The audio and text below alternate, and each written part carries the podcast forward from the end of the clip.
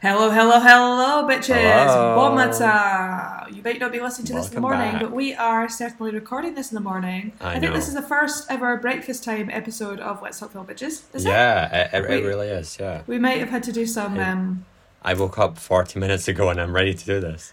I woke up 25 minutes ago. It's currently 10 past. No, it's 20 past 10. 20 past. And I woke up 25 minutes ago. Damn, we are like Uh, we have woken up and we were thinking, let's record, let's talk film bitches episode. So Obviously. I'm ready to do it. Let's let's do it. Let's um let's do it. We've got a really exciting episode today. I for one am so excited to talk about the films today. Now, out of all the three th- all three films we're going to be discussing today, one of Yes. them has entered into my favourite films list. Really? Yes. Oh, I am excited to see what what what that film is. And if you guys are, let's let's roll the track and see what. Let's get right is. in. Here it comes. Let's Talk, film. bitches. Oh my god. What? How could you say that? Robert Pattinson is so fit. Sorry. I don't know what to say. With me, And Annah. Okay, guys, so it will be Friday when you're listening to this. And Yes. hopefully by then, if I have no more technical issues with my computer, Lol. you will be looking at this episode with a brand new front cover. on it, OMG. um, Yes. Which is very, very, very, very, very exciting. So we have had a bit It of an really is. upgrade. And, um, you know, next week, being, you know, start of October, cover might change again, you know. Yeah, we'll Yeah, see. We're, we're, we're undergoing a lot of changes here. Let's talk film bitches. I just realized that my computer is not on charge, so there we go. Um, Did you just turn it on with your toe? That's such a slay. yeah. I do that all the Um, time. And then my auntie was like, she was like, one day, Niamh, you shouldn't do that. And I, I, I do What? Why? Do you know in France they don't have switches on the um the plugs. So the plug is just the plug and it like you can't turn it off. Really? Yeah, it's just a constant. Flow. imagine imagine that in, in Britain's economy. Like, imagine how much electricity you're wasting. Literally, literally. But I don't pay for my electricity because I'm in student housing. So Fucking pop Yay! offices. I can use as much I can have as many hot showers as I like. I can have my heating on blast. I have literally put my heating on some nights just just because. Like just to say, just to say I can, you know. Yeah. Um, so yeah, that's a little fun fact about Yes. France for you this morning. That's um your fun fact. Fun fact about France. There you go. That's what we'll Fun have. every France week. fact. Fun fun fact about France. Okay, let's jump right into our scene shuffle Scene shuffle. topic. So, our scene shuffle topic this week is all about documentaries. Yes. Now, when we talk about documentaries, does this stem from uh, the new Netflix series on Jeffrey Dahmer? No, it does not. I do want to watch that, but I haven't yet. It's because, you know, I'm also a film student, so in my course, Wait, what? Wait, what? I'm- You fooled me. I just thought you were some random girl. no, unfortunately, I'm, I am. I'm just some random girl living in France for no reason at all. Why does Just 'cause sound like the the the Notting Hill? Like, are you t- asking a girl to love, or like Oh. who's standing here? um. Yes. so I'm on a film course, and in our film course, we're supposed to be doing documentaries or like studying documentaries and making pitches for documentaries. So I was like, hey, why don't we just talk about documentaries? Because we Sorry. have talked about film Yeah. and documentaries are a type of film that I'm not that keen of. I wouldn't say like I'm the most, the biggest fan of documentaries. It really depends on their topic. So I'm very Yeah, excited to hear what think- you have to say about it. I think that's the beauty of documentaries, though. Just just like it's the beauty of film, but I think even more so with documentaries, it's much more of a, a niche thing where you can ultimately choose exactly what you're going to watch and let you know exactly what's going to come and let you can choose your subject area. Because in film, you can choose your genre, but within the genre, there's other things you, you have to think about that sometimes you're not aware of when you watch a film. Mhm, Um, totally. I really like documentaries. I I don't watch them very regularly. Um, Me neither. I absolutely detest true crime. I can't do true crime. Um, See, uh, my grandmother, Jack, loves true crime. Like, she watches it every single night. She's like on it. I just don't understand how that and and that's where I that's why I thought oh you know with with the new Netflix Jeffrey Dahmer thing being released I was like oh that's where the document because what would you class it as it's like it's it's a doc it's sort of a documentary Yeah, But I, it's- like I because I I know nothing about it. I think So, it's I Like I don't know um, the format of it because the Jeffrey Wein Jeffrey Weinstein right uh no Harvey The Weinstein document- Harvey Weinstein that came the documentary that came out. I'm sure it's Jeffrey oh Weinstein. maybe it's Jeffrey Weinstein there's a lot of bad Yeah. men in the world Um, that is like a documentary. That's like a, that's like a part documentary where they split up. I watched the first episode and, um, didn't have time to finish the rest, so I have Well, to maybe- revisit that. maybe this So- um maybe I don't know if it's more of a biopic or a documentary. oh okay so what's the difference between a biopic and a documentary So a documentary is a Just for all our fans fact, factual retelling of the story through, um, accounts and like archive footage, while a biopic is a recreation of um, the events through media as fictional, dramatization. yeah, fictional film and dra- drama, dramatization. Okay, so um, that so that definitely cleared everything up for the fans. out However- there. definitely wasn't Yeah. for me. You know, definitely wasn't for me. It was for all the fans. okay, yeah, yeah, of course. So Um, Jeffrey Dahmer is definitely a biopic. Even still, I will not be watching that shit. People are saying that it's bad. Like it's bad, not like not bad as in badly made. Like it's well oh, it's made. bad as in you. I would like. Oh god. it's well made and it's like you can't watch it and like some Mm. people are watching it while they're having their dinner and I'm like bestie you can't do that. That's so um... I mean, I Oh, used to watch The Walking Dead while I eat, so I can't say anything. but you know that's fictional. This is this is true. Yeah, this is true stuff. This guy actually did it. You know The Walking Dead is zombie. Zombie. zombie. Um, I I do like I do agree that you know like we don't want to, or like we don't want to expose ourselves to like Dahmer and Jeffrey Weinstein, but at the same time, like creating these documentaries is like a, it's a way of remembering what a terrible thing happened with them, like why we can't let it happen again. If that makes yeah, sense. yeah yeah It's Um, much like the war doc war films, like war documentaries, like Lest We Forget. It's kind of like on the same same lines yeah as that. I think I think though with these with these biopics it's very much like they're not like with a documentary I, I would say that the main purpose is to inform about a topic. Yeah, but with the biopic it's like it's Netflix is doing this for a money grab. Yeah it's like it is to entertain. Yeah, so like I Yeah. just like a lot of people are saying the families are pretty upset and it's bringing back a lot of like you know and when it's such like a big you know it's not like a guy that's murdered one person I mean I'm not saying that that murder is okay and any, you know I'm not saying that yeah, I know, of course. but this guy is a string of murders and, and literally cannibalism and, and did a whole load of other stuff. Like it's it's um you know it's it's Yeah. one thing being used to true crime and watching it and seeing you know being kind of accustomed to watching that um and and listening to the story and stuff. But it's another thing like having a serial cannibal going about. Anyway, um so what documentaries have you watched? So I have watched. Um, I watched. I think my favorite documentary, of course, is the Miss Americana one on Taylor Swift. That's on Netflix. Slay, I forgot about that. Yeah, it's so good. Like it's Yeah, such a comfort watch for me to be like, you know, you can have you can have a bumpy ride, or you can have like very big obstacles, but you can still overcome them. Yeah, Yeah. absolutely. You know, she's she's um great at what she does, and obviously she's. I don't know if we've mentioned it on the podcast, but our waiting is over. She is releasing a new album, guys. Yes, Midnight is coming out October 21st. So you best believe that you should be listening to this after you listen to the, the new episode on the 21st of October Yeah, because that's also when we release episodes. Um, so. Um, You know, I've watched I've watched a lot of Pixar documentaries, the Pixar stories. Yeah. One of my favorite documentaries. I know we've watched it together.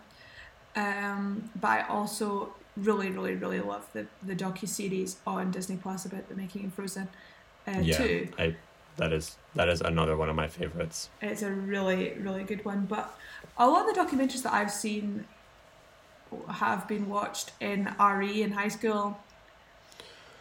Um, Yeah. A lot of these, like, you know. I remember watching one about like this plane crash in the Alps, and they were like, it was all to do with cannibalism, and like they were running out of food, so they were like, oh, we're gonna start eating people. Yes, yes, Yeah. yes. I remember the Bada Boy. Do you remember Bada Boy? I'm a Bada Boy. I don't think He so. was a boy that thought he was from Bada. Or, obviously, because from from he's a Bada Boy. Um, and I remember the one about the animals in the shed. Fuck, I that foie the foie gras documentary. I don't know if you watched it, but like it's about like how I haven't. how badly they treat duck and geese in like France. Oh, Like, really? It scarred me. Like I can't Yeah. tell you. Like it fucked me up, and that's why. Like I I, I did a speech about it in English because I was like so disgusted that Yeah, yeah. the animals were being treated this way. Because like if you watch it, like I don't I don't suggest you watch because it's like it's brutal. Like it's Yeah. not. It I doesn't hide away from love it. ducks, so you know, I, abs- I absolutely love Exactly. Like and to see ducks being force fed, like like just have like nozzles shoved down their throats. Like it's just not. Like I still think about it to this day, and it's been like five years later. Like that's how much. Oh, That's how much like it, it, it impacted me. So thanks, Mrs. Livingston. Um, yeah, we watched it. We watched all the documentaries there, but but to be honest, like I, I really like watching the documentaries. Not any of the National Geographic ones, but there's also like a few documentaries about the. Um, sorry, guys, I keep banging my table. If you can like, and I'm doing it at the really insignificant, or the really significant point where you can't hear it, and Annah can't cut it out because I'm speaking so much. So sorry if you can hear me knocking on the table. It's very early for us. It's like Uh, it's very early. Well, it's it's half ten here. It's only half. it's practically the middle of the night. Yeah. um, in the middle of the night, Uh, we'd record podcasts.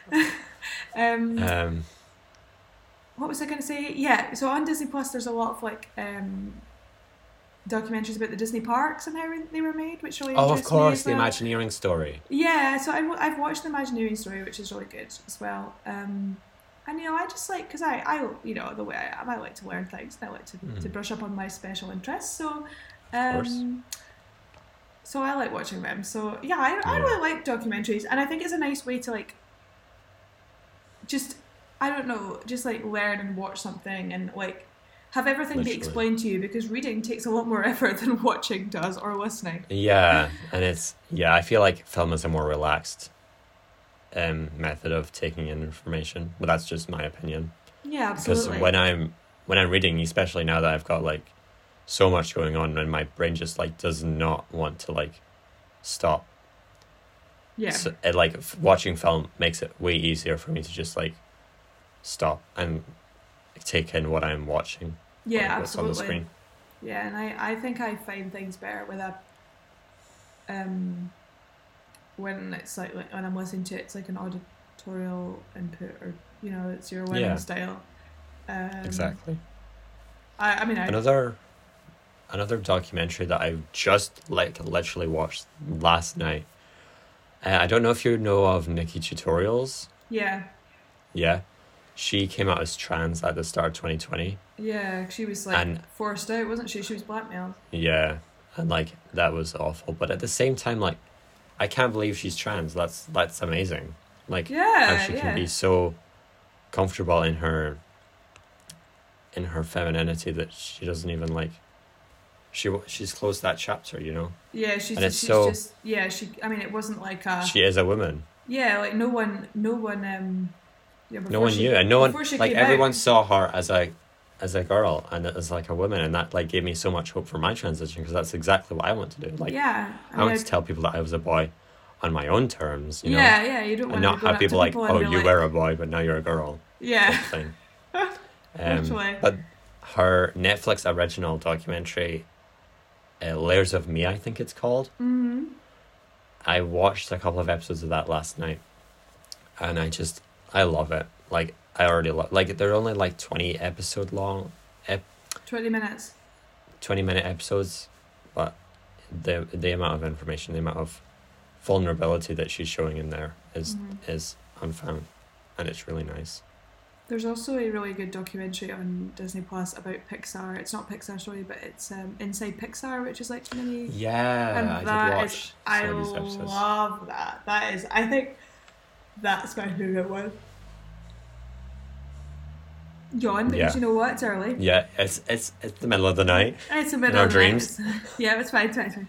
We'll just ignore it. We'll just Um, ignore it. I hope you guys aren't listening. You have to listen to this episode early in the morning so that you can, you know, Yes. have your your um, really strong. Just ignore our yawns. Also us. Yeah, we're so we're so like oh, just ignore yawns. Just ignore yawns. Um, yeah, so I think we can we can draw to the conclusion there that like documentaries, they're great, they're fun, we enjoy Yeah. them. Slay. I'd say yeah, because like I said at the start, like oh, I don't really, you know, I don't I don't go to documentaries. You know, like, yeah, as much as I do film. But when I watch a documentary and it gets my interest, like when it's something I'm passionate about, like it's a good time. yeah, I really And enjoy it. it. I really enjoy it. Yeah. Yeah, and I yeah I've I love like the short form episodes of NikkieTutorials, these layers of me, rather than like a a two hour like or like a forty five minute Yeah. one that is so like dense with information that you're kind of like drowning in it. Yeah, hmm that's true. I quite like like the ones that kind of are actually documenting like what's going on like chronologically rather than just people like from the past you know like past footage of that like the, the frozen one you know it's very chronological and you feel like you're there Yeah. in the moment Mhm. going through with what's happening but like some documentaries it's like very much in the past you know what i mean it's very much like a retelling Exactly, um, and but with the like with the frozen one you feel very much in it Yeah. Um, Another one that I want to lastly mention, of course, is Tiger King that came out Oh my god! at the of start of the pandemic. Did you watch Tiger King? I did. I isn't there like a second series coming out? I think so. Or, I think so. God, everyone watched Tiger That King, was didn't they? yeah, that was such like a I can't a even remember cultural that event. happened. It was. It was a cultural event. It was, and it that's was like a right at the start of the pandemic, and every single buddy watched it. yeah. You know, I think. um uh, you know, it, and then it was everywhere. It was like all the Halloween costumes. It was, you know, Yeah, I think when you say pandemic, you think, at least for me, I think of for that time in my life, it was very much TikTok, Tiger King, Animal Crossing. Um, Yeah. So yeah, it was very and Minecraft, of course. and Minecraft. Yes, obviously, Minecraft and the beginning of my Fortnite obsession. Yes. Yeah, like still going I remember having my hair cut watching Tiger King at the very start of the pandemic, and And then you didn't get a cut again. And then like because my parents watched it like binged it like from the start Oh, to the end they? in one night Really? just I didn't watch it all I was just like kind of like dropping in for like some parts yeah. but yeah it was Oh, slay! I it was didn't a know that, strange um, Robbie F and Marie watched that together. yeah even Jack because Jack was living with us Yeah. at the start of the pandemic um so she watched it as well and they were like also like interested in in the tigers oh, Aw, slay. I love Jack. I haven't seen Jack in ages. Hope you're Me okay. Mm. Jack. Yes, thriving Jack.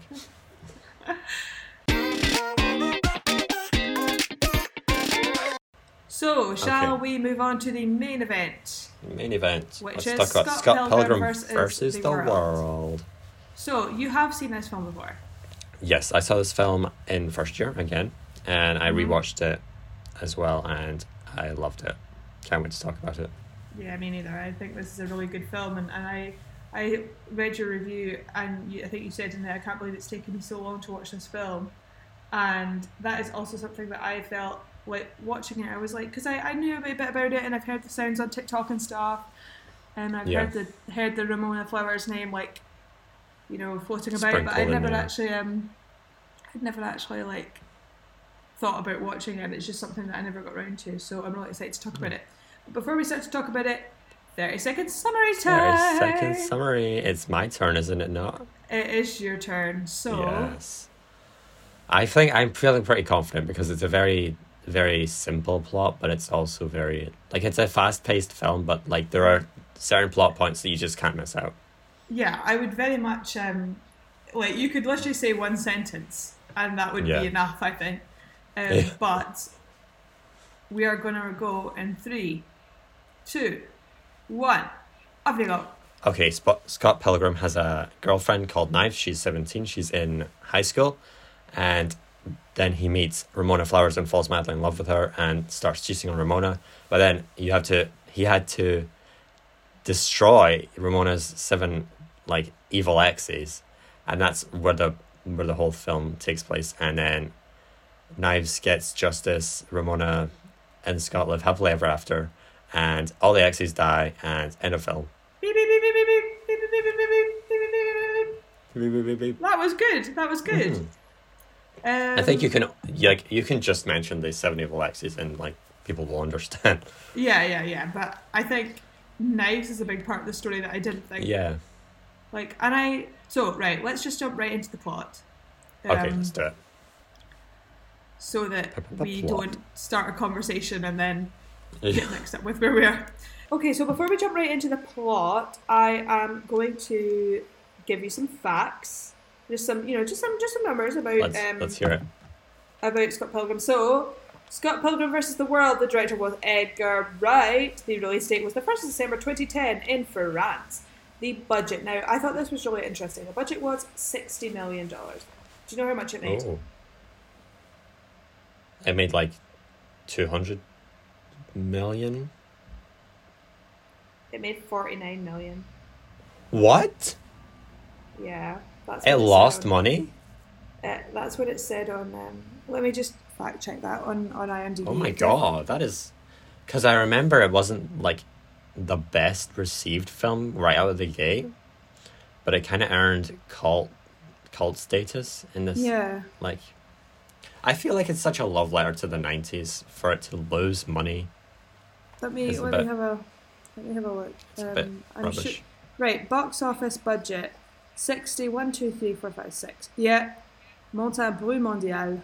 Yeah, on its opening weekend, it only made $10 million. Um, and oh that's my god, from, that is so bad. that was from the weekend like it's well on on the opening weekend it made in the in the US and Canada opening weekend it made 10 million dollars. Um the most it made from the United States and Canada was 33 million and the like global gross was 49 million. Um Wow, you know that is so that is crazy. that's what IMDb says anyway so. Yeah, an IMDb is a trusted source trusted source. Wow, that has shook me. I am yeah I, I was like i was like why would why how did this film not but you're right it is a very much very much a cult film now um so so you know maybe that's why uh, the runtime is an hour and 52 minutes and it's starring michael. Cera Yes. Sorry, I thought you said 152 minutes there. I was like, what? one hour and 52 minutes um so starring michael Cera as scott mary elizabeth winstead as ramona flowers and other additional famous people such as chris evans who we know as captain america anna kendrick as we know from, From pitch, Pitch perfect, Perfect. and aubrey plaza as we know from And also Parks Twilight. and recreation and also Yes. twilight yes she was in twilight Yeah. she was so i was I can't. bel I- I'm sorry. I want to start like I can't believe this is also an adaptation yeah of the graphic novel. Literally, and I think that they did well. We'll talk about that later, but that's something that like is really obvious that it, you know, it, that it was an adaptation and they did it really well. It's one of the best, the best did, like yeah. comic to to um, Yeah. film adaptations I've seen. Um, so with the plot, I was like, wait, what? She's he's twenty two and she's seventeen. That's strange. Yeah. Yeah, I feel like the age the age gap is like the first the first obstacle that Scott has to overcome because his entire like friends and family are like, Why are you dating a high schooler, you pervert? But why is he? I don't know. I like. I thought I- I, kind of drew the connection because he's twenty two, but he does not seem like twenty two. He se- he also seems like he's in high school. So Well, I, I kind of, I um, so a lot of this story for me is based around like through this journey of him fighting these seven evil exes and stuff. It's about him like ultimately finding himself, and he gets the sword at the end, and he's like, Scott found himself, or you know, like yeah, exactly. you know, Scott has the power of self self you know appreciation or whatever. Self respect. Self respect, yeah, that's it. And I think that's one of the reasons he is going with knives. Is he doesn't have much. He doesn't have self respect and he he's in a very strange place in his life. I also feel like Edgar Wright chose him to go out of high school for jokes. You know, like it's such a like Yeah, a a funny thing for like a twenty two year old nerd to be going out with a seventeen year old girl who is just I- as nerdy, but like I just thought it was a bit strange though. Like, uh, like when I when I the film first opened, I was like, oh, so so Scott is a pervert. Why is he going out with a seventeen year old? Like, but he wasn't know- really going out with her as much Yeah, as yeah, just he having a friendship with her. yeah, he wasn't um he wasn't you know sleeping with her or anything, and I think that's you know that's obviously. But I think he was feeling was so insecure in who he was. He was like bringing himself like like Yeah. um Turning Like- himself down a few notches. Yeah, yeah. He didn't have any self respect after you know, and all his self respect's been taken away by um, you know. Uh, I mean, if she'd been over the age of eighteen, or you know, go Yeah. for it. But it was just because Yeah, she's under seven, under eighteen, obviously Um, she's seventeen. But I did I Um, did kind of feel like it was a way for Scott to not be 22.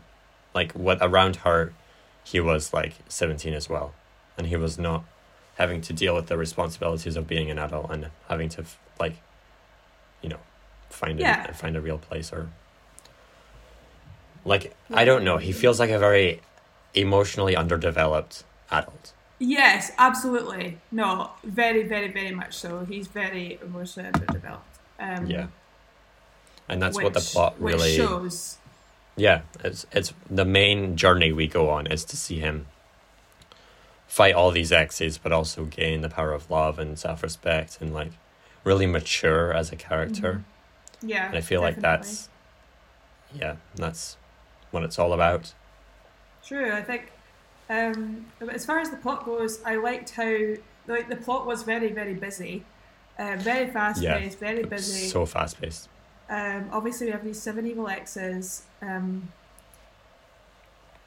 and you know it's uh, this is the you know that's the that's the main plot. But Scott is also in the band, which which contributes to you know which which um, facilitates the kind of arrival of the evil exes. It gives them like a venue to be at and and gives them Exactly. something to do. Yeah. Um, I just loved how fast paced it was going back to that. yeah The cuts are confusing, but they're so well done and it keeps the story interesting because it's like I bam bam bam. Yeah, that that's that's my that's again later into cinematography, but the cuts of this film are so so so so interesting and so like just really really really good. Yeah. Um, even though It's really a testament to Edgar Wright's cinematic style because in Last Night in Soho, he uses cuts in like this a similar way, but not the exact same. Yeah, In the sense that he's like paralleling two characters to be one, in Anya Yeah. Taylor Joy and the main character whose actress I forget. Yeah, so Edgar Wright's cinematic aesthetic and like signature is these fast, fast-paced action films because in Hot Fuzz and Shaun of the Dead, it's very much the same in the same spirit. yeah, yeah. You can very I, much. I tell can't remember. Have you seen Hot Fuzz, uh, Shaun of the Dead, and I've seen Hot Fuzz. That's the one where all the the village That's when the- people like go the village are evil? Yeah. Yeah, yeah, that's right. Yeah, I've seen that one. I haven't seen I haven't seen the whole of the Cornetto trilogy, but um, Me neither. I would definitely like to. Um, Yeah. I was going to say something and I completely forgot what it was. I yeah, even though it was even though it was really fast paced, um, I felt at the end like it was there was a lot of momentum when the first ex came in, right? A lot of momentum, but hmm I feel like it diminished a wee bit. Like it kind of went. It was kind of like a balloon that was losing air at the end. Like I, I thought it was so fast paced that it was like getting repetitive, and Okay. I thought that the the kind of battle of the the bands, you know, when they were like Oh yeah. with the big dragons and stuff, I didn't find that as cool as some of the other battles. That's Um, interesting. and I felt like when we saw what's his face from Marie Antoinette, I was like, oh my god, it's him from Marie Antoinette. I was like, yeah. it's like when we saw him, I was like, oh okay, so he's I- the he's the last big. I mean, I know that's the whole point of it. You're supposed to think he's this he's this like crazy guy, and he's just like this nerd, like.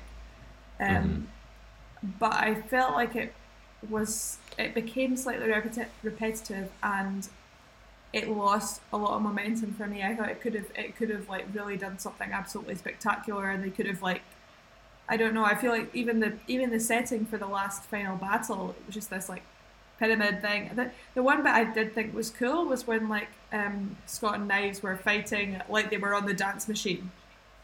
Yes. Yeah. That was that was really really cool. But I I thought that like I don't know. It just it kind of it did lose a bit of momentum for me. I think that some of the fights um, were better in the beginning of the story, Mhm. um, but obviously they're new to us. Then we don't know. It's we we don't. Exactly. Yeah, I, they they set a very high bar for themselves, and I don't I think, think they quite surpassed it. Yeah, I think that is the problem. I think Yeah, you know because Gideon is not my favorite of the X's either. He's no, very that's actually one of my questions. simple. I was going to ask, who is your favorite evil X? I love Roxy. I'd say Roxy.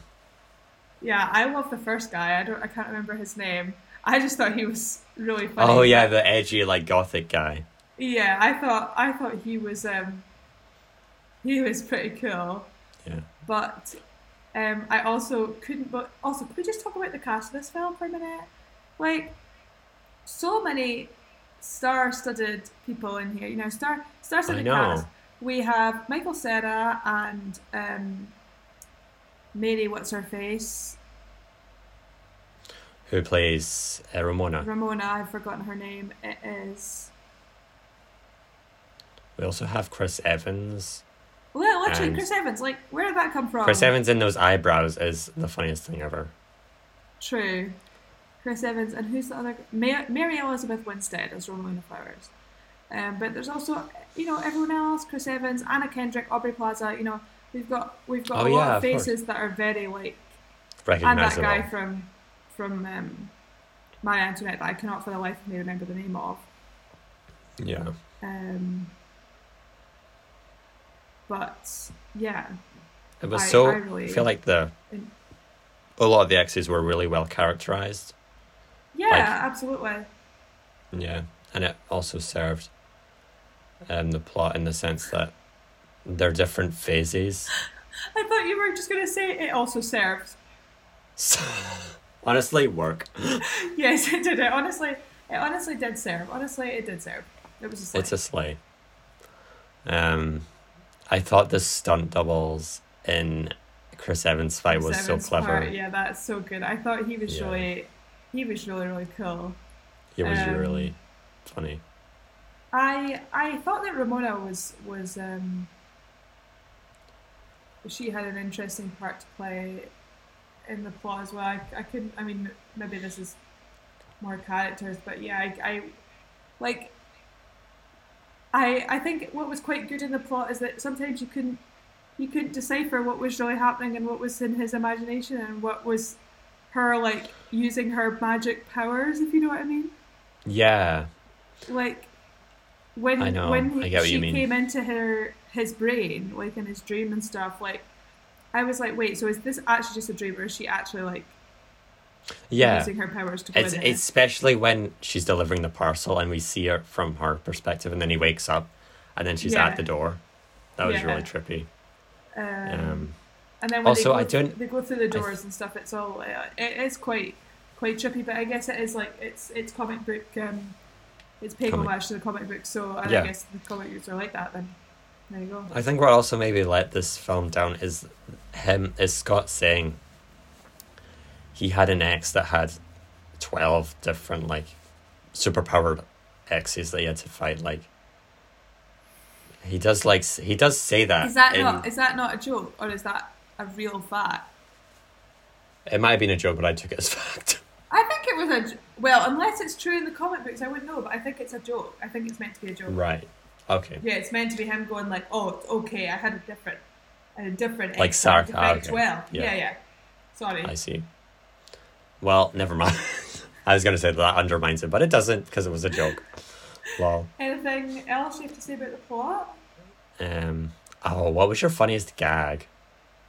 Like, what was your funniest? Oh my god, I moment? loved the part when he was like, Knives and Ramona first met, and he was like, he like span a, like they asked like how old she was, and his, this like wheel span in his head. And it oh was, like, yeah, it was like I don't know her, and I gotta pee, and then he was like, I gotta pee I've on got her. pee on her. yeah, I was like.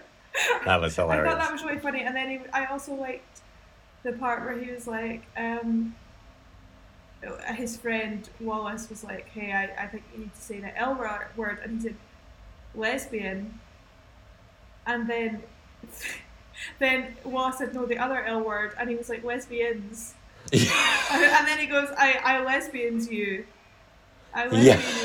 you." Uh, in his first attempt at defeating the final that boss. oh, that is that is hilarious. Yeah, I think So my favorite you? one is when Knives comes up at the door and like it. He you see Scott, and then Wallace like shows her like, oh, Scott's not here. Yeah, and then yeah, like they- Scott just rams right out the window, like oh Yeah. Scott went out. Yeah, that I was thought that was good. so funny. I also just loved the whole. Actually, no, maybe my favorite ex was the vegan guy, and they were like, oh, Yeah. he's he's vegan." It was his name, Todd's vegan, and um, I And then he was drinks like, the half and half, and he and gets the like, vegan police come. I was like, "That's Yeah. so smart!" And this is like 2010 as well. Like this isn't Mhm. like, you know, I mean, veganism wasn't as mainstream as it what as it is now. Like it's it was very much like a a very niche. and like thing back then. So, um, that was so be funny. thinking that's only ten years ago when it's actually twelve years ago, coming up for thirty. It's closer to thirteen years ago, twenty ten. Thirteen. what is happening? Thirteen. Also, you you leaned into your mic, and I have to remember something. Last episode when we were doing ASMR, I tried to do ASMR, but I was using my my earphone mic, which is not plugged into my actual mic that you're hearing me from. So I was doing ASMR to Niamh, but not to you guys. So I am I am very sorry. Also, you might notice you. that um, you might notice that my audio is sounding different every fucking week because my the hell, microphone is being my microphone is being strange, my computer's being strange, everything's being strange. So yeah, Um, we're living in a very strange world right now. we are, we are very much so. Um, yeah. So I think that's plot, right? Yeah. Okay, so now that we have covered the plot, shall we move on to our characters? Yes, let's do it. Scott is a weird like- ass boy. Scott is a strange protagonist, but that's He what makes it even funnier because he's so honest and innocent at the start, and then he's Yeah. like into this this like gothic, you know, very dramatic Ramona Flowers. Yeah, and I feel very like it's a very like a- strange pairing up. Yeah, it's like it's it's like when you, I can't. It's it's it's that trope though, isn't it? Where like nerdy guys like these, you know, really out there girls. Um, so it's very much playing on that trope. hmm Like I said in the plot, I feel like I was looking at Scott as a child because of his relationship to knives, Mm-hmm. and like Michael Cera looked very young in this in this film. Like he didn't he didn't look like he was twenty two No, no, no. he in the didn't. film. Um, I And I like Michael felt- Cera, honestly. I, I, Michael I, Cera's are great. I Great- don't really great like shit. him. What do I like him in? I love him in Juno. I gave you that film to watch um, a wee while ago. Yes. I on bitches, and I love Juno so much. He's great in Juno. Um, alongside Elliot Page. Yeah. Like, Yeah, I've Scott, like because he's he looks so young. I thought it was really weird him like almost having sex with Ramona in a scene. Yeah, yeah. Did you feel the same way? Like, I kind of felt like, oh, this. You were this- watching it with your parents. Or like, like this child is having sex. Yeah, yeah, yeah, yeah, yeah. You're like, let's not let's not jump into that right Yeah. now, boys. Um, I just love how different he talks to all the characters, but in the same kind of like, in the same tone. Like his sister, he almost formulates his answers because he knows what she's going to say. Yeah, I thought that Um, that that was funny. That was a funny gag as well when she would just like, and it would be like Wallace told me, and Wallace was like Yeah. sleeping with his phone Yeah. in his hand. Um, yeah, and then I feel like we could really root for Scott because we've all been, well, I know I have been the the uncool person who have had a crush on someone, but they've had all these like epic exes. You know, Off the record, who is it? that is for me to know and you to find out. Tell me and cut it out. No, What? I don't even know who I'm talking about. Like I've forgotten, but I just know that feeling of being. I I write. I write. You just forgot. Fuck off. Right, you're just gonna. Actually, it was Niamh. I've had a massive crush on her for ages. Even though you're not into women. It's like, No. Or am I? okay, swiftly moving on. Swiftly. um, swift. Um, so Wallace talking about It's Wallace, such a token gay. I love Wallace, and I love that he's, He's like so- flirt. I love as well another gag when they're like all sitting up in the bed, and like you see Yeah. um, Scott's sister's boyfriend there. like you see them flirting at the club. I thought that was I thought that was good as well. Um, yeah, I loved how he also had a boyfriend called Other Scott, Yeah, Like- yeah, who was also 22. yeah. That was so No, funny. And how he calls how he calls him Other Scott, even know though he's his boyfriend. Do you know what character I really enjoyed? What character did you really enjoy? Young Neil. Yeah, from the band. I thought Young Neil was really like he was part of the friend group, but then he wasn't in the band. But then he was like the the substitute bass player. But then when they were playing on stage without him, like Scott was on the bass, he would just like be twiddling with the knobs on the. I it's thought so cute. I thought that was really funny. I really liked him. Yeah. Um, I loved Kim. I feel like Kim is my favorite band member. Yeah, Kim was Kim was quite strange. I thought. I, I thought we could have done with a bit of an explanation because, like, I mean, she's just like this bitchy, bitchy, like jealous, because Scott. went It's out with it's her. hinted that Scott had a relationship with her in the past, but then dumped her. But then we don't really see like I feel like it's hinted that there's more than that meets the eye with that relationship that that happened in the past, or there was like more hurt. And then Scott like apologizes to her at the end, and she's suddenly like, "Yeah, we're gonna show Scott Pilgrim's gonna drive you into the ground." Like, like Yeah. I feel like we could have had like a little like cut scene with like interview style, like Kim walking in and being like, "What? What? What? Oh, Scott." He, oh, Yeah, you know, I just or or like, oh, Scott, yeah, I just messed with him for fun. He didn't Mhm. he didn't actually hurt me. Ex- You know, like we could have just Yeah. had like a like a bit like that, and that would have been quite funny. Um, but but I do love don't how it's how she's so like blunt with everything, yeah, yeah, and then she's like, "Oh my god, we're gonna kick your ass!" yeah. One, two, yeah. three, four. I love their the band name as well, Sex Bomb. Sex bomb after I the thought- Mario bomb. Yeah, I, I thought that was good. I also, how did they get the how did they get some of the rights to these sounds for the video game sounds? I know. I was like, okay, that's clearly a Mario coin right there. How did you how did you get that? How did you get Yeah. that? Um, Well, we did a class. I'm in film school. We did a class on clearance, and this this woman came in and she was like, "Oh my god, you got," because she did a documentary and it was about like this condo that fell in Florida like a, uh, like a decade ago, I think. mhm. It literally just like crumbled to the ground Oh my god. with people in it. It was awful. And she was talking about all the different archive footage that they had to get from like all these different things, and she made this.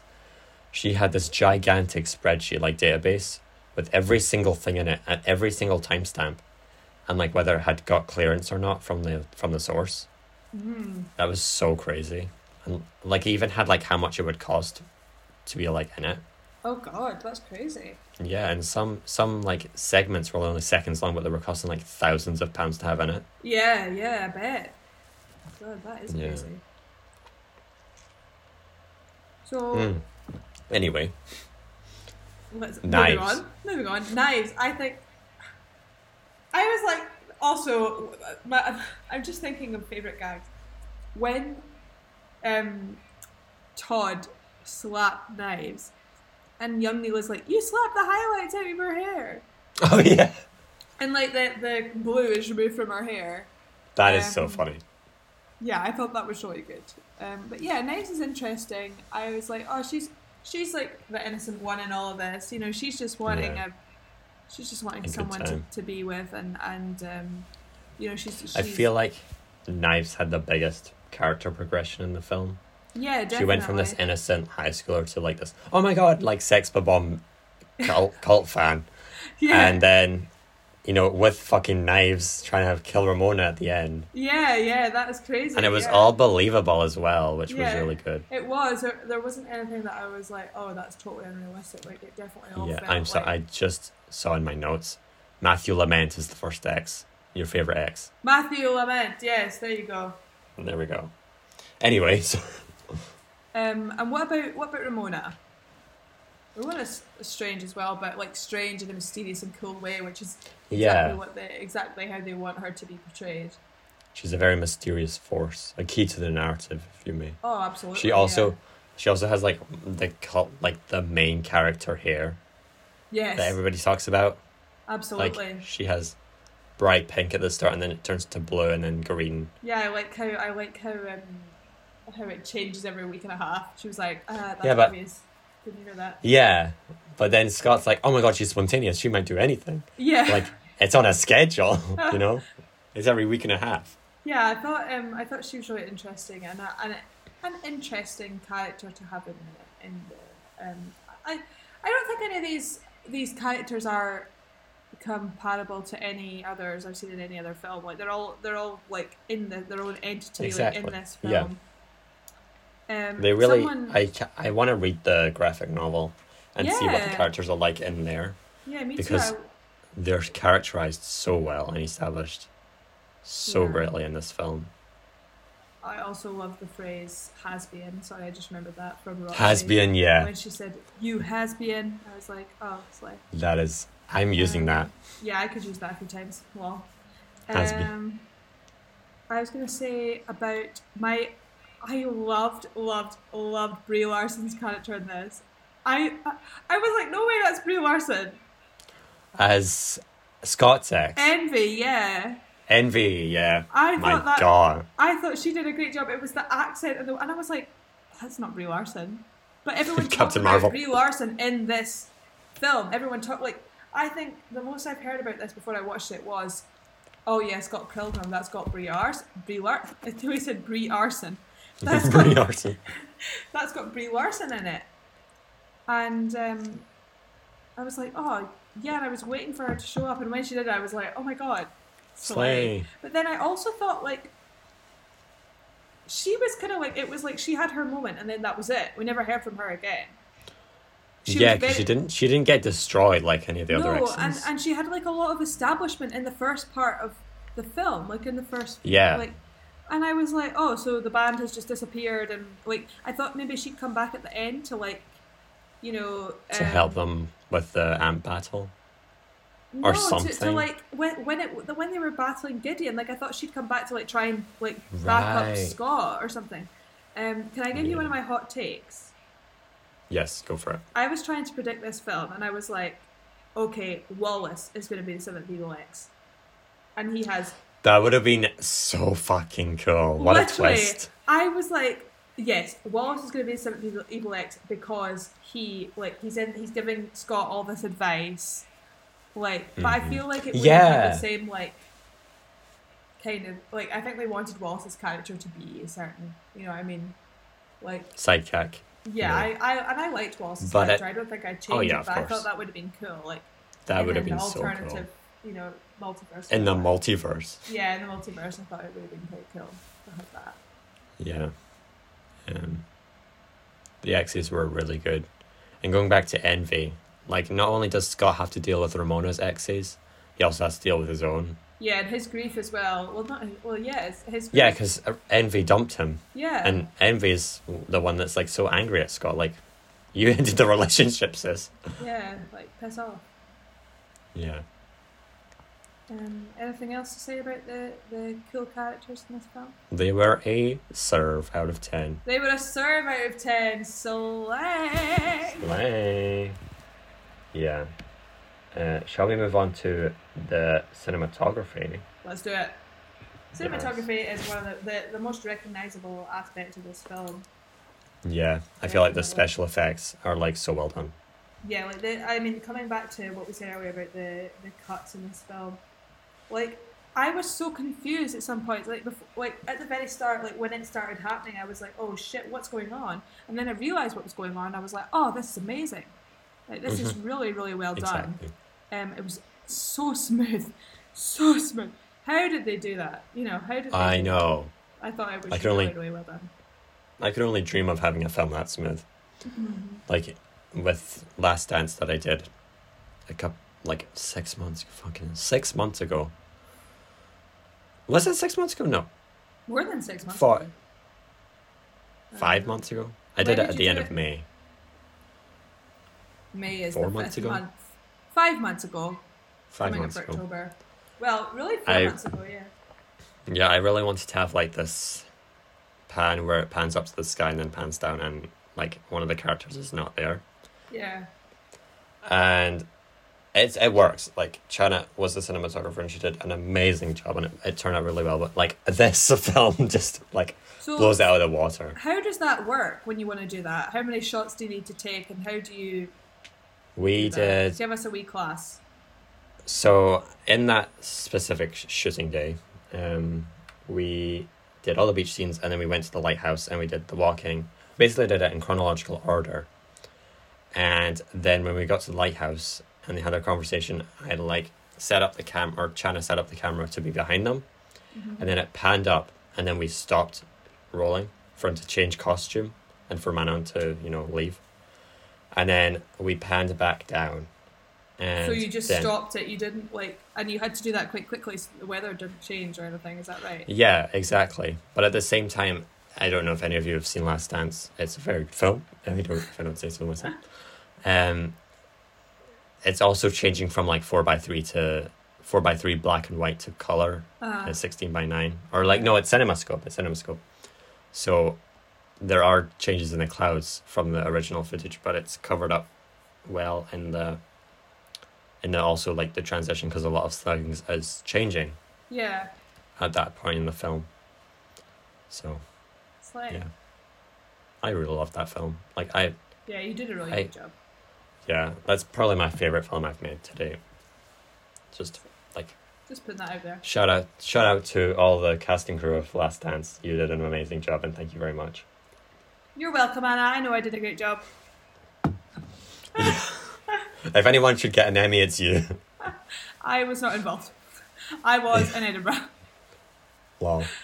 Um, no, Um, but the cinematography of this is really is really really special. Yeah, Um, it's something It that is. really really um, helps to you know you, you can tell it, it's a big element of this film. It like it's a big Yeah. identity. What's what it really helps to contextualize it within the time period it's set in. what's the I know that's I'm not looking weird. for though? I was looking for like it defines it defines this film. Defines. Yeah. Yes. Um, I love the special effects. Like they're so well done. Mhm. Like the yum, yum, yum, yum, yum, and the guitars and Yeah, yeah, yeah. the the coins, them turning the into coins, as well. that was really, really, Cool. really good. Yeah, I really enjoyed that. Um, the neon colors as well at the start. I Mhm. just it's such a beautiful film. It is. You know, it is. There's so many like good money shots in it as Mhm. well. It's really really well done. Like Yeah. through and through, definitely. It's um, it's a great. and I feel like I feel like the comic book exposition of some of Ramona's backstories to her exes. Yes, like, I I that was really think- cool. I again I haven't seen the comics, but it would be really cool if they like Were excerpts. used comic panels straight from the comic. Yeah. Uh huh. Yeah. That would have been really cool, but I don't know if they do that. Um, it was definitely, definitely really, really, really cool. Yeah. Um, high stakes battle. The action scenes, my god, like Marvel has something to learn from Edgar Wright. Literally, I was like, these are choreographed so, so, so well. Like, I Mhm. loved um, I, that first fight was just really good, really, really good. 'cause Yeah. It was, I think, it was the most physical of them all. It's so funny how Scott Um, is like this nerd, but he also knows kung fu and like suddenly this martial I, artist. I thought that was really cool as well. And then I thought it was also cool how we didn't really see him. I think we saw him once where he was like feeling a bit beaten up from the fight. Mhm. But other than that, we didn't. He kind of was like, "Oh well, okay, I Next, I pick up the coins," you know, like. yeah. Um, There's a part of the the film that's filmed like a television comedy show, and like that in itself, it just makes the storytelling so intriguing. Like how he he goes in and then comes out in a completely different costume like seconds later. yeah, and like, yeah. "Oh, I, and it's all the it's all the like the laugh track is there. yeah. Yeah, I think that's really cool. That was I remember um, that bit. Yeah, I, I Mhm. enjoyed that. It gave me major WandaVision vibes. Yes, major, major WandaVision vibe. We love WandaVision. We do. Um, the X's are everywhere. There's a great use of production design, in the sense that like everything's there for a reason. Mm-hmm. You know? Yeah. Uh, there's a part where he's walking under a like a telephone cable, and there's he's defeated two X's, and there's still like five X's on the telephone Yes, to yeah. signify how many he's got left. I thought that was really cool. It was. It was And I know what you said about the the twin fight with the dragons not being cool, but I thought like I have it like the visuals in the battle were really cool. Yeah, they were they were cool, but I just felt like with every other X, they were personified a wee bit more. They were the definitely the like we didn't even know if she dated both of them or if she dated them at the same time or you know yeah, I feel wasn't like that's like the gag, like, oh my god, she dated twins. Like Yeah. what what what is up with that? Yeah, um, which is a bit crazy. And we didn't. I, I think I would have liked to see like Gideon kind of establishing this league of evil exes as well because he was Yeah. the one that established it, but we didn't really get any insight into that. I mean, I know they had to. It's a pretty long film. Anyway, it's an hour and fifty minutes, so Yeah. you know it's it's not a short film. Um, where I'd say they- it's they like- room. It's an average average length, but Average length. I, Yeah. I'd say for this genre of film, this type of film, they probably wouldn't have had any more time. If they if they had any more time it would like kind of fuck about with the the pacing. yeah, Because it's so well paced. definitely. It's so like edited down. yeah. Um so shall we move on to our shots of the week Yes, let's do it. for Scott Pilgrim? So my shot of the week is um, in the final battle when Scott uh, gains the power of self-respect and he's pulling the sword out from his. Um, Yeah. I thought that was a really like that's the kind of moment that everything clicked for me, and I was like, "Oh, sweet!" Like, I like that. Yeah. I feel like my shot of the week isn't a lot of the shots of the week that I've chosen are like recognizable for what they served to the story. Like in Little Women I had them all around the campfire and how they're all like united. But this one like it's just like there's so many cool shots. Yeah. So my shot of the week is when he's fighting Matthew right at the start, and there's like a wide shot, and they're like connected at this at the center, like they're about to like fight, Yeah. and it's like it's so cool, and like Yeah. the color scheme with the I think it's black and white. I I don't know if it's Matthew, but it's one of the fights where they like Yeah, it's, it's where they're like, in the air, yeah, and they're like. It's kind of like it gives me very Street Fighter vibes. yeah, definitely. I mean, that's what it's supposed to give. It's supposed to have this comic book slash gamer nerdy like look to it, which it definitely achieves. You know, it definitely does that really well. Yeah. Exactly. Um, yeah. What about the themes? What what themes did you get from this film? So I think it, once again, I mean, I feel like a lot of these films that we're we're discussing have like the same theme. Like I always say self discovery, but I think that's so true in film. A lot of films, Yeah, you know, of we, coming we, of age. we watch films to like learn something about ourselves ultimately, and it is just Yeah. about self respect and and self development and coming of age. And in this Mhm. term, I think it is definitely coming of age because you know, as you said at the beginning, Scott is pretty immature. He, you know, he's he's not um, as immature. He's not as mature as his age would say he is. No, um, he is but definitely by the end, I think he's come full circle and he has new confidence, which I think. Um, Yeah, he he carries himself very differently from at the start of the film. yeah, And I feel like what you said about we're dealing with the same themes over and over. Like a lot of films deal with Deal coming with of same- age. yeah, Yeah, like because we're all on a journey with a character in every single film. yeah. And if we're not, then that doesn't really make it a good film. Yeah, so, I like, they're all coming of age in the sense that- It's No. thing that it's all coming of age. I just mean that like it's. Of course, it's all coming of age. You know what I mean? Yeah, Um, because it's such a universal theme. oh, absolutely. Like even if you're not dealing with it head on, it's still like a part of your film. yeah, absolutely. I see. I see. You're like looking, looking very like into the distance, and I'm like, is everything okay? everything is fine, right? So I I will turn you around and show you what I'm Okay. looking at. So my my um my Oh wow! oh it's not it's just a it's just a building. I look out on a courtyard, but can you see that Yeah. the um the windows have these like like shutters on them. Basically, all the houses in or all the flats in France have these electric shutters that are on the outside of the that are on the outside of the Oh. building. So when you close your blinds, you press a button, and the shutter comes down from outside of your window. oh wow! Um, and I just like looking at the shutters and like looking and seeing what everyone's up to. Like, because I'm on the ground floor, like it's quite nice just looking up. So sorry, I am looking up. but I am very intently listening. Don't worry, I am just. I am just. I was like, oh my god, is something happening? Is no, something. something. is not happening. I just, I just like looking up at all the. Niamh's just spying on you. So if you're if you're watching from France, Yeah, keep your shutters closed. from, uh, France, keep your shutters closed.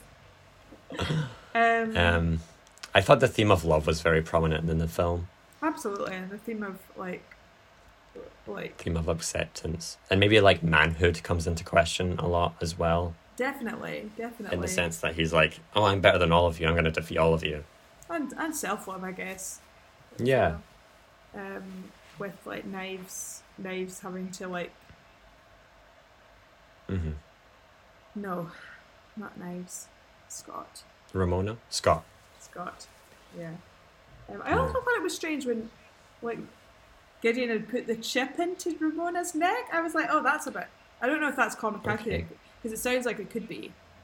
It But- probably is, but I was like very like, oh, okay, pop, Yeah, I pop was, off I quick. was like, oh, that doesn't really make much sense. Like, I don't know. I don't know. Yeah, because she still seemed like she was talking like do you know what i mean like she still seemed like she was talking normally but she said she wasn't because she had the chip in her neck and so i don't yeah it was really strange. Like, because I I know I went to see Don't Worry, Darling, and I don't want I don't want to talk about it until you've seen it because I know you're seeing it On- Tuesday. on Tuesday. So next episode we're gonna be. I want to discuss it a lot, yeah but it it did give me like vibes of Don't Worry, Darling, and you'll see why. yeah yeah definitely um i'm excited to see don't worry darling i think well i'm going back to scotland to see millie on Yes. Tuesday, so um, I am going there. So I think we're going to go to the cinema, to our favourite cinema. Yes, The Vue. I also watched that The Vue because The, Vue is just so the Vue good. is the best cinema ever. hmm We love the Vue. We do. We stand it. Stand the Vue, whatever. Um, as for like, I didn't think this film mainly focused on the comedic elements and the cool like action sequences rather than like telling a message. Yeah, definitely. I think it was like if you're looking for a message, it's more like kind of you have to. It's have to that's not you know that that's not what the main point of the Yeah. film is. Like Exactly. I, I know enough about Don't Worry Darling but like it's a commentary on society, right? Yeah, it's it's a feminist Um, film. Yeah.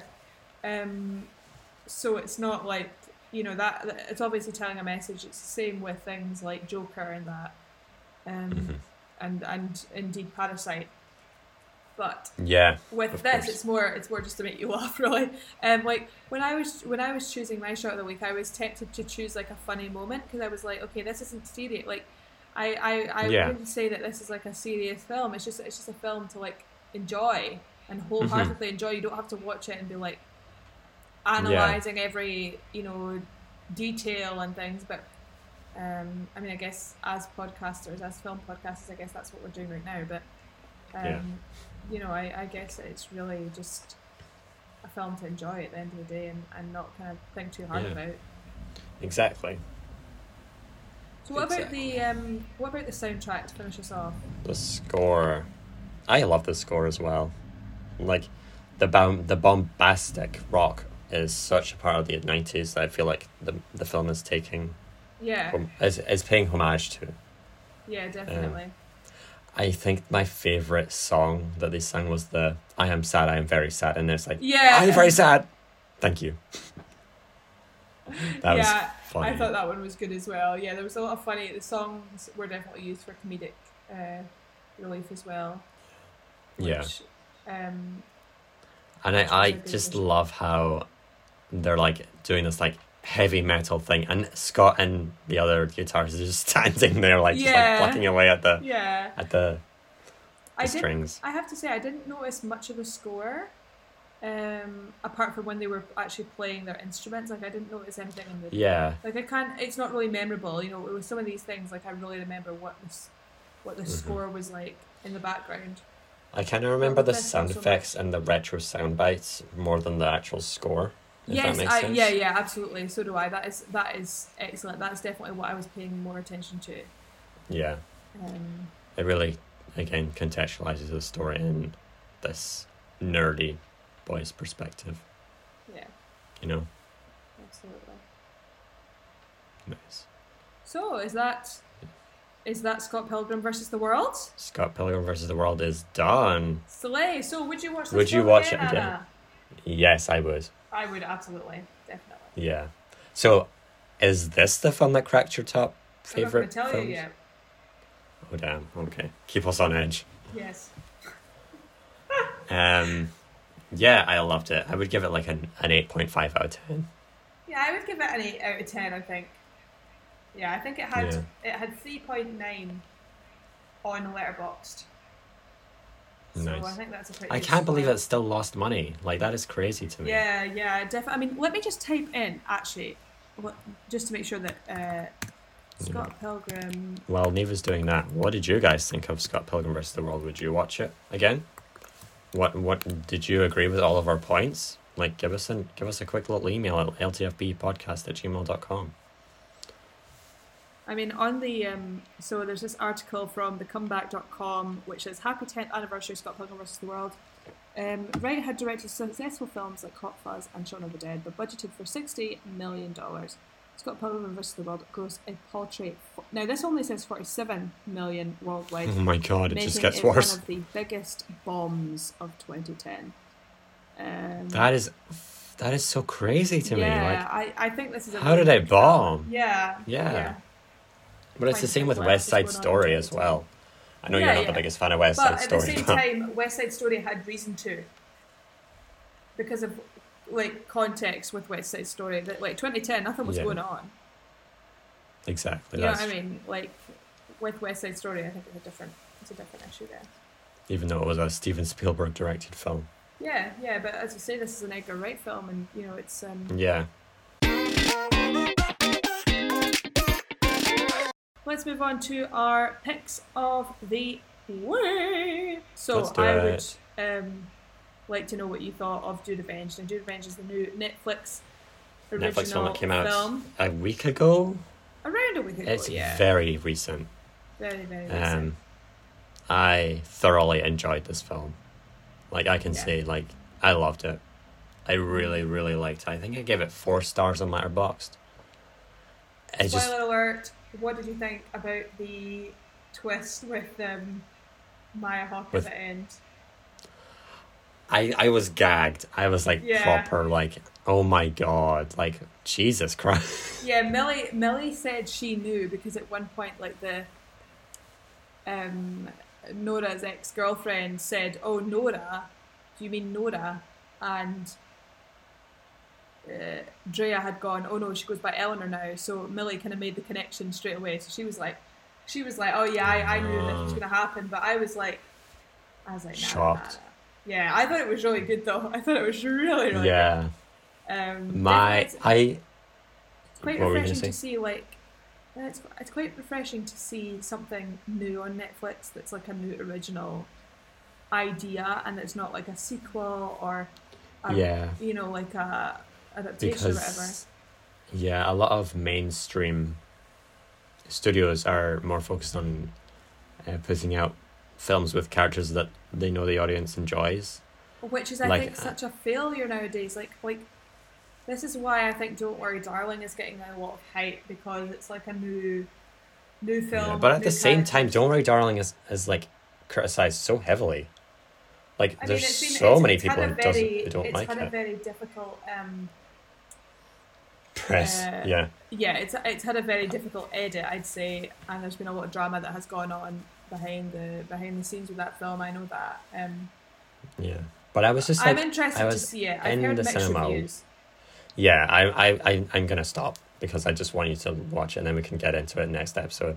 Like, Um, as for Do Do Revenge, my first star was the soundtrack.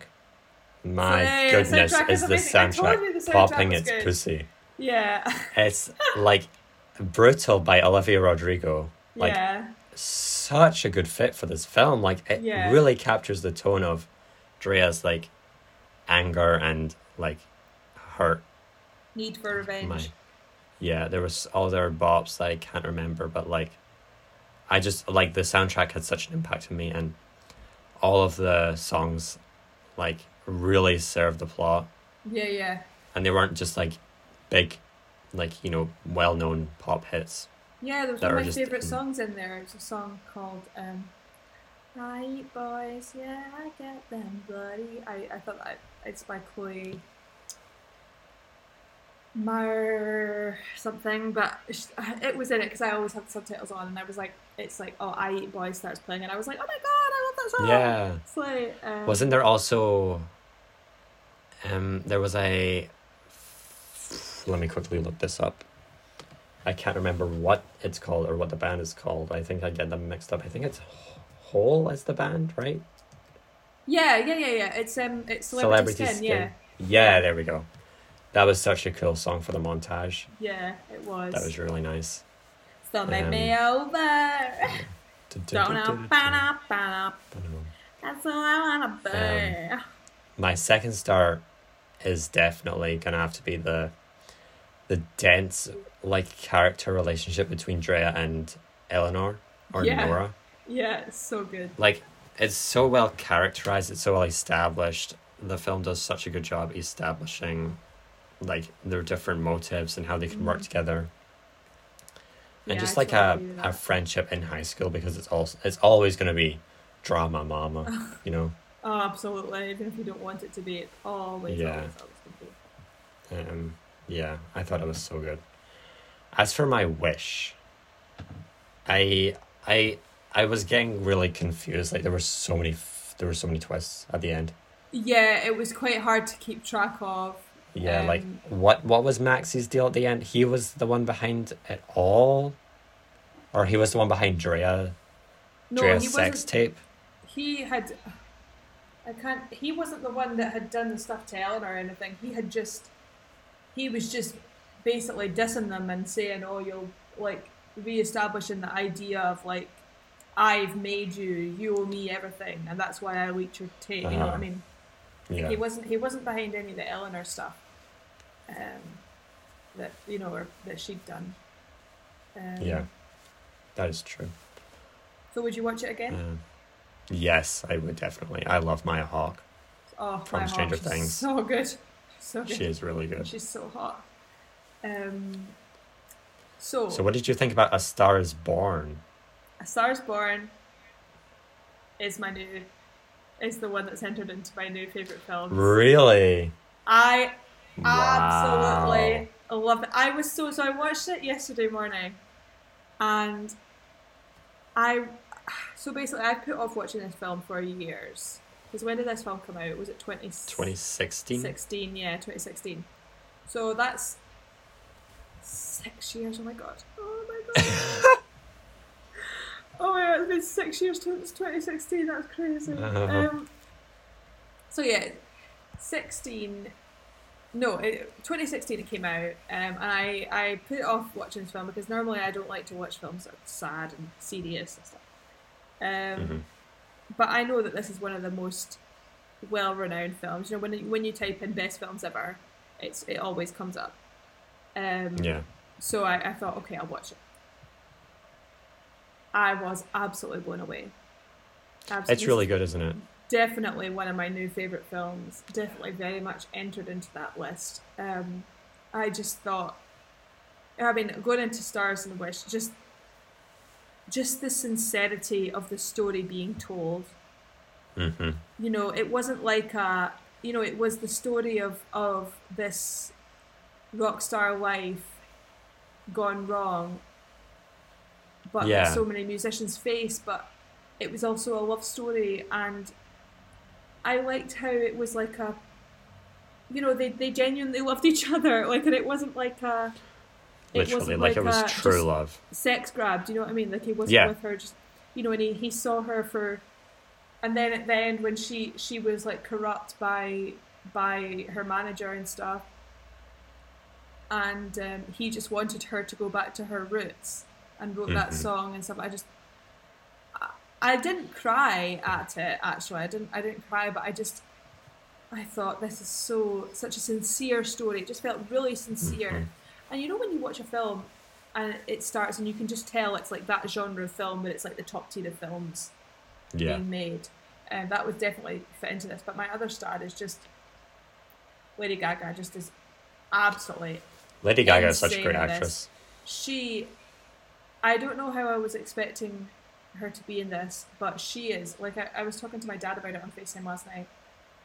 And because he's watched it, my mum hasn't watched it because she has the same feeling as me about it. Like before I watched it, she was like, "Oh no, it's sad. I don't want to watch it." And I said, "No, you have to watch it." Um, but so Lady. Gaga, um, my, my dad and I were just saying that like Lady Gaga has this like very established, um, like personality or like Mhm. image. She has a very very well established image in in the public eye and who she is and and stuff. And I I have just grown to like there was a point where I just knew Lady Gaga's music and then came Chromatica and since then I've like delved into like her her albums and stuff and I just Yeah. like I can't stop loving her more. I know she's such a great person. And after after this, like like I just was blown away with her. She absolutely outdid herself, and I loved Bradley Cooper as well. Bradley Cooper was Yeah. excellent. Bradley Cooper did a great job. There was Um, there was such a dynamic connection between the two of them. Yeah, definitely. The chemistry just- was great. I just thought it was so good. The one the one part that kind of got it for me was this was this was my wish. I didn't like how we had some real life established personalities in there. That kind of brought me out of it a wee bit. So I didn't like Halsey at the Grammys. I didn't like that. I was like, no, it should just be some random person because in my Right, head, okay. this wasn't in our world. And then there was like Shangela and Willam Oh there. yeah. in it, and I was like, oh, that's kind of like, I don't know. I just like seeing those like recognizable faces that weren't Mhm. that were just supposed to be playing themselves. I was like, Yeah, but at the same time, it's like sometimes I feel like that brings a, a film down a few notches. Um, maybe. But I, I liked Willam more than Shangela um, in, in the role, but I just thought it was a kind of like, oh yeah, just chuck them in. Um, and I didn't Maybe. like Halsey there. I was like, I wanted this to be a world that like was solely like, you Was know, I didn't know fictional. anyone in it. Um, but Yeah. even maybe it's because like we don't know what what musicians especially are going through in real life rather than on the stage and it's to have these characters is to put it in the real world and and say yeah, like maybe yeah. these performers This are like can struggle and can like face real life problems Yeah, they're not just superstars Yeah, it's not. It's it's it's uh, maybe. Yeah, you're right. You're right. Um, but when I just couldn't, I was just so heartbroken when she was getting her Grammy, and he was like, oh my god "There's yeah. so many feelings when he was walking up on the stage and he was sitting by the side, and then he pissed himself. I was like, oh bless. And she was she was trying so hard to like hide him, and and oh, it just. It was so well done, so so Yeah. beautiful of a story. Well, not not him pissing himself, such a beautiful story.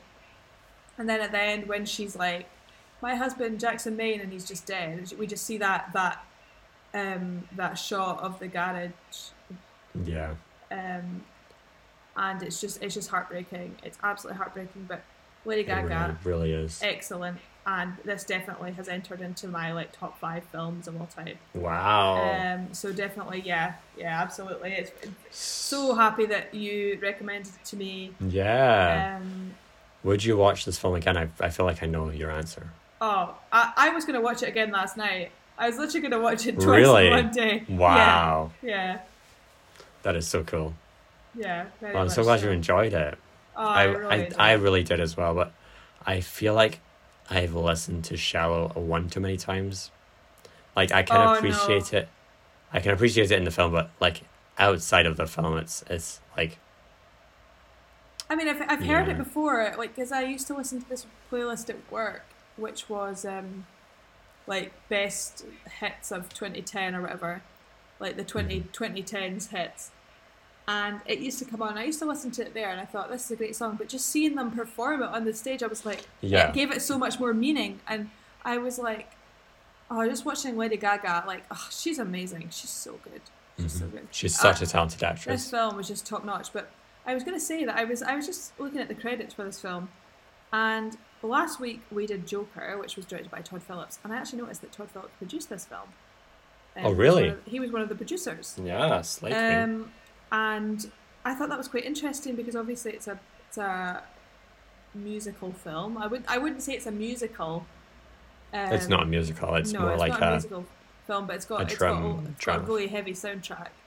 Yeah. Um, but I thought that was interesting considering I don't know if Todd Phillips is going to be directing Folie à but um, if he Folie à does, the the second the Joker, new Joker. film, Yeah, okay.